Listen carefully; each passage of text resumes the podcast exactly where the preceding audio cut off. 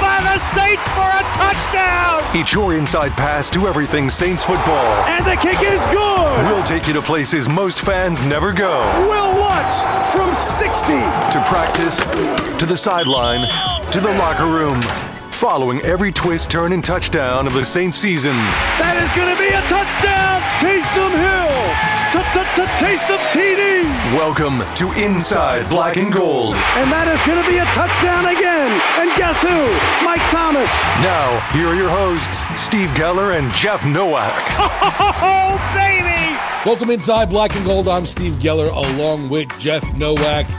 We are coming at you with some more Sean Payton watch news, and I think that'll be a pretty hot button topic for most of our off season. Well, not maybe most of our off season, but like on this early going, I feel like Jeff, we're going to be stuck in this Payton watch constant bubble. Panda watch. It's a Sean Payton watch, day 32, or I don't know. But yeah, it's it's just going to be like, oh, who said this? Who said that? Right, blah, blah, exactly. blah, blah, blah. But yeah, we're going to keep updating it until we don't have to update it anymore because either he said he doesn't want to coach or someone said they want to pay him and then they trade for him. But yeah, so we're going to get into that. The latest, you know, one team that should, I don't know what took them so long. We're going to get into that. They scheduled an interview, second interview, whatever. We're going to get into that. And then the second segment, we're going to talk about Pete Carmichael and why the heck he's still around. I also want to talk about some Rashid Shaheed stats since I have them and I want to break them down. And then the final segment, we're going to get into a quiz session of how many former Saints and former LSU and former Louisiana football players are going to be active in the AFC and NFC championship games. There's a lot of them. But first, yes, Sean Payton. There's two new developments that happened today. The first, which was reported by Jeff Duncan over at NOLA.com, Times Picayune, is the Denver Broncos have scheduled a second interview with Sean Payton. And it really does feel like the Denver Broncos are the front runner. It makes the most sense. They have the quarterback, they have the right combination of assets to send, like a reasonable, a pick in a reasonable range. You know, a team that's not going to suddenly reverse course and go from all in to not all in, right? So, like, they're going to want to make a home run hire. It makes sense. So, they're getting their second interview. But the one that was surprising is the Arizona Cardinals, who have had permission to interview Sean Payton this whole time, but waited until now. But they have scheduled an interview. I think a lot of people thought that maybe they weren't interested because they went and hired their GM, which you would think, oh, they'd want to wait until they interview Sean to see how he feels about it and what they should look for in a GM if they were serious about hiring him. But they went and they hired a GM first. So it- it's kind of interesting how that all developed. Yeah, because I know one of the things people speculated too about adding Sean Payton, would you also be adding a GM of his kind of choosing? And I know once it seemed like the Cardinals went with in their own direction kind of thing, you could say it felt like they were suddenly out of the running, but it still makes sense to me for them to want him. I'm just still not sure about how much Sean wants to be in Arizona with that. The, the roster doesn't scream really much to me. Yeah, it's a calculated gamble, I think, for the Cardinals in that it's Monti Ossenfort. I don't know if I'm saying that correctly, but so I think it's interesting because yes, any team that's trying to trade for Sean Payton, that GM head coach relationship is going to be very important. Like he's not just going to go to a team that he does not feel comfortable with the GM and the ownership. And so that's why you would think, oh, they'd want to kind of figure out what he's looking for before they went and hired a GM. But I think what they're that them hiring Monti tells you is they're still interested in Sean, but they're interested in Sean on their terms. If Sean and Monti are kismet, if they they hit it off and like it makes sense, oh, that's great. But I think what they're them hiring him first is an indicator that they're not just going to let Sean Payton pick his own boss. It's like we're going to pick the GM, and if this if this jives, great. If not, we'll move on. And so I think that's why they waited. I, and I understand why they did that because if you kind of hire Sean Payton's like handpicked choice at GM and then he says no, then you just look like weak and you don't look like you have any plan. So I think that they're doing it the right way. I think that's the correct approach. But it does mean that, you know, that that interview with the Cardinals has a lot more weight on it than any other interview because that's a complete wild card in the sense that Sean, I have no idea whether Sean and Monti Ossenfort, I don't know anything about Monti Ossenfort. that's a name that was completely out of my out of my trajectory. But um, we'll see how that goes. What's interesting too is like obviously we're following everything going on with Sean Payton and whichever visit he has, you know, lined up next kind of thing. But we haven't, and we've heard some stuff, some rumblings with defensive coordinators obviously being interviewed, but there's been nobody coming after Khai Harley. There's been no one coming after Jeff Ireland, which is a little odd. Yeah, I mean, it's this. We're still kind of early on in this process, right? Like, I think you could see them getting some interest in GM interviews and and whatnot. And I, I've often seen that like GM candidate interviews are not as widely reported on. You know what I mean? Like the head coach is a front facing position. So like every time they someone gets interviewed, it's big news and blah blah blah. But like the GM, like like did you hear about Monti Ossenfort getting interviewed? I did hear about Arizona going through their process, but I don't know if necessarily I remember his name. Well, right. Like it's me. just not a name that's going to make waves. Right. And so, yeah, I, I don't know. Like, I think it's, it's possible that you end up hearing stuff kind of developing down the road, but there, there's also a situation where it's like these are names that we know, but maybe they're just not resonating. Like Khai Harley, everyone wants to say, oh, that he's going to get stolen away for a GM job. I don't think that he's going to be the top of that list. Like he's not a player development guy. He's not a player like evaluation guy. He is strictly a dollars and cents G like like like candidate. Right. So like I, I don't I don't know how attractive that is when you're suddenly having this person make major personnel decisions. That's why I think Jeff Ireland is the one who would be the the top candidate, um, in my opinion. But we'll we'll see. But either way, so that's Sean. He's going to interview with the Cardinals. He's going to have a second interview with the Broncos, and he finished his interview process with the Panthers. It was slightly delayed because of the death of I think Anton Wakes is his name, Anton Walkes, Carolina FC soccer player, which is owned by David Tepper as well. And then Houston, who looks like they're kind of zeroing in on DeMeco Ryans. So that you know, I, I if I was ranking the likelihood of where Sean would land, I would start with Denver, then I would go Arizona, Carolina, and then Houston. Denver has to be, I, I feel like number one, just for the you know you mentioned it the right fit at quarterback. You have a, a superior defense already on the team i feel like. You're in a tough division but there's a lot of pieces in place obviously for sean coming in including uh the trade assets as, as well you know a late first rounder and then you could work in maybe you know a third or something else and, and something else.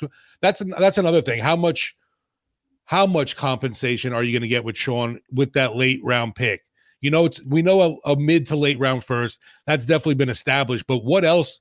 It's that's not just going to be the the haul you get coming back for him. Yeah, well, I think that's that. Like the Denver route is the simplest in that you know they have a first round pick that you that you're pretty confident they would just fork over. Yeah. Whereas definitely. the Cardinals are not going to fork over the number three. Nope. The Panthers are not going to fork over the number nine. So that kind of limits That's what you little... can do. You might be able to get a second rounder or a future first, but it's uh, you know it makes it tougher. I feel like if you're the Saints and you are sending them to Carolina, though, you're like you better damn straight. I'm getting that ninth overall pick. If you're getting Sean Payton for the next however many years, and I got to see his ass, I'm getting that ninth overall pick this year for sure. Yeah. What if they're the only team out at the table? That yeah, then it's like sh- the that shows Shark Tank. You know, it depends on you know how that feeding frenzy for right. Sean is going, I guess, and where the bidding is. You're you're, you're right there, but I got to imagine that. I feel like too, like Arizona, uh, Houston's kind of taking a back burner. We'll see what happens with the interview in uh, Arizona. Denver's clearly aggressive enough to want to see him again, kind of thing, to maybe seal the deal. I guess you would look at that second visit as kind of you know dotting i's, crossing t's. I like you, you like me you know, are we ready to do this kind of thing? Yeah, I think- mean, I, I, guess that Carolina, it, you know, I, I see that as unlikely, but at the same time, it's like if if that's the only place you can end up, if that's the only team there, you know, I think you're settling for a reasonable package, but like you know, second rounders, maybe a future first. I just don't see that team giving up the number nine this year. Whereas they might they might bank ahead and say, well, next year's not going to be that good. So we'll we'll trade it and blah blah blah. So I think that's more what you're looking at. But I think like Houston would have been the target where it's like, oh, maybe you can get the 12. But again, I just I, I think DeMeco Ryans is the guy there. And yeah, it, it's it's going to be awkward. We're going to keep talking about it, but at the end of the day, it's going to come down to where Sean wants to go. And I think that if you're trying to sell Sean a team, the Broncos make sense. Yeah, and I mean Denver's uh, fancy enough, I think, for Sean. You know, I, I would I'd rather spend my time in, in, a Denver than in a in a Charlotte. Honestly, yeah. I mean, I don't know. Like, if there's a team that that I'm excited to go to, it's not Char. It's not. It's not the Panthers. But we'll we'll see. Honestly, too, I don't know how enticing of a city Arizona is either. You know, Phoenix.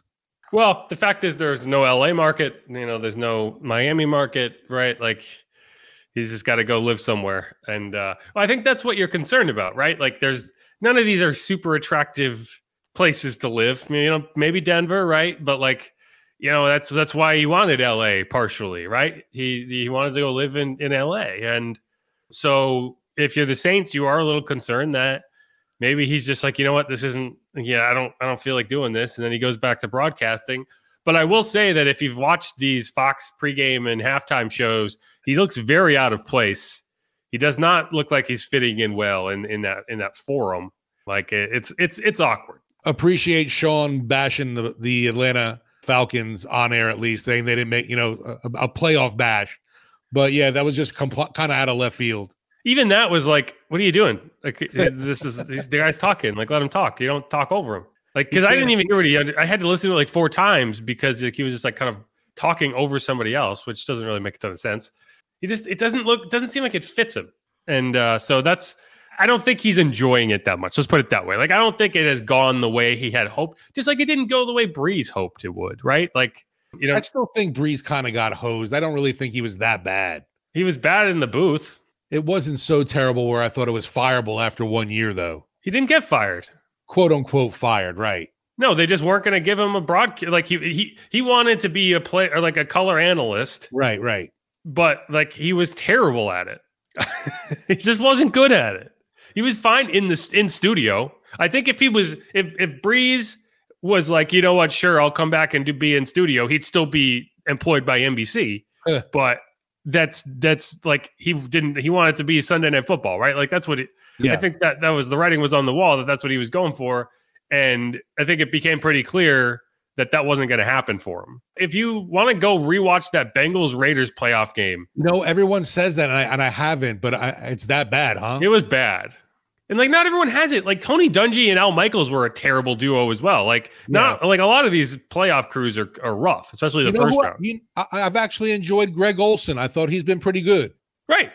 Right. Greg Olsen's been good. Like Jason Witten was terrible. Yeah. Booger was terrible. Tony Kornheiser, remember when he tried to do it? He was awful. Like it's not it's not something everyone can do well. And I don't think Brees did it particularly well, and that's why he's no longer doing it. But it's nothing crazy. It's like what, what what do you know exactly remember what stood out as so awful in that playoff game that you know stood out for him? Well, you have to be interesting, you have to be willing to criticize people and you have to be correct or at least accurate. And there was a point in that game where a whistle, an inadvertent whistle blew. Okay, yeah. And neither he, I, I think it was Tirico, neither neither one of them even acknowledged that it happened until like five minutes later. Everyone was confused, and then like randomly it was like, oh wait, I heard a whistle, and it was like so confusing. And it, it's just like you, got to be able to handle those, and you got to be able to add clarity, not confusion. And it just wasn't a good look. He also did the Thanksgiving game with the Bills and the Saints. I, it just it just wasn't. It, I don't think it, it was a match for him. Let's let's put it that way. I guess that's probably the homer in me that I just miss hearing Drew. I guess. Yeah, I like Drew. I enjoyed him on the in the in the segments. I just don't think he was a, the, the the color analyst thing was working for him. Yeah, and obviously I never I never listened to the Notre Dame games he was doing either. Yeah, but yeah, so I, I think you know for Sean, like I said, he just looks uncomfortable and like he doesn't want to be there. So I think that's a good indicator that he's going to try to take a job this year. But we'll we'll have to wait and see. Yeah, the the problem definitely is how enticing, how attractive, how alluring is Denver going to be. I, I, I guess we'll look at it that way as the as the number one right now, the number one option being the Broncos head coach. How how is the franchise? How is the team? How is the city viewed in his eyes?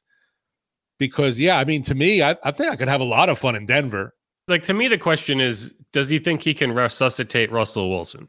Yeah, absolutely. Because And if- you got you if he you quote unquote have a quarterback there, right? Yeah, if he does, if he feels like this year was an aberration and he can go there and re, you know revive what the the Seattle Seahawks version of Russell Wilson, then it makes sense. If he doesn't feel that way, it doesn't.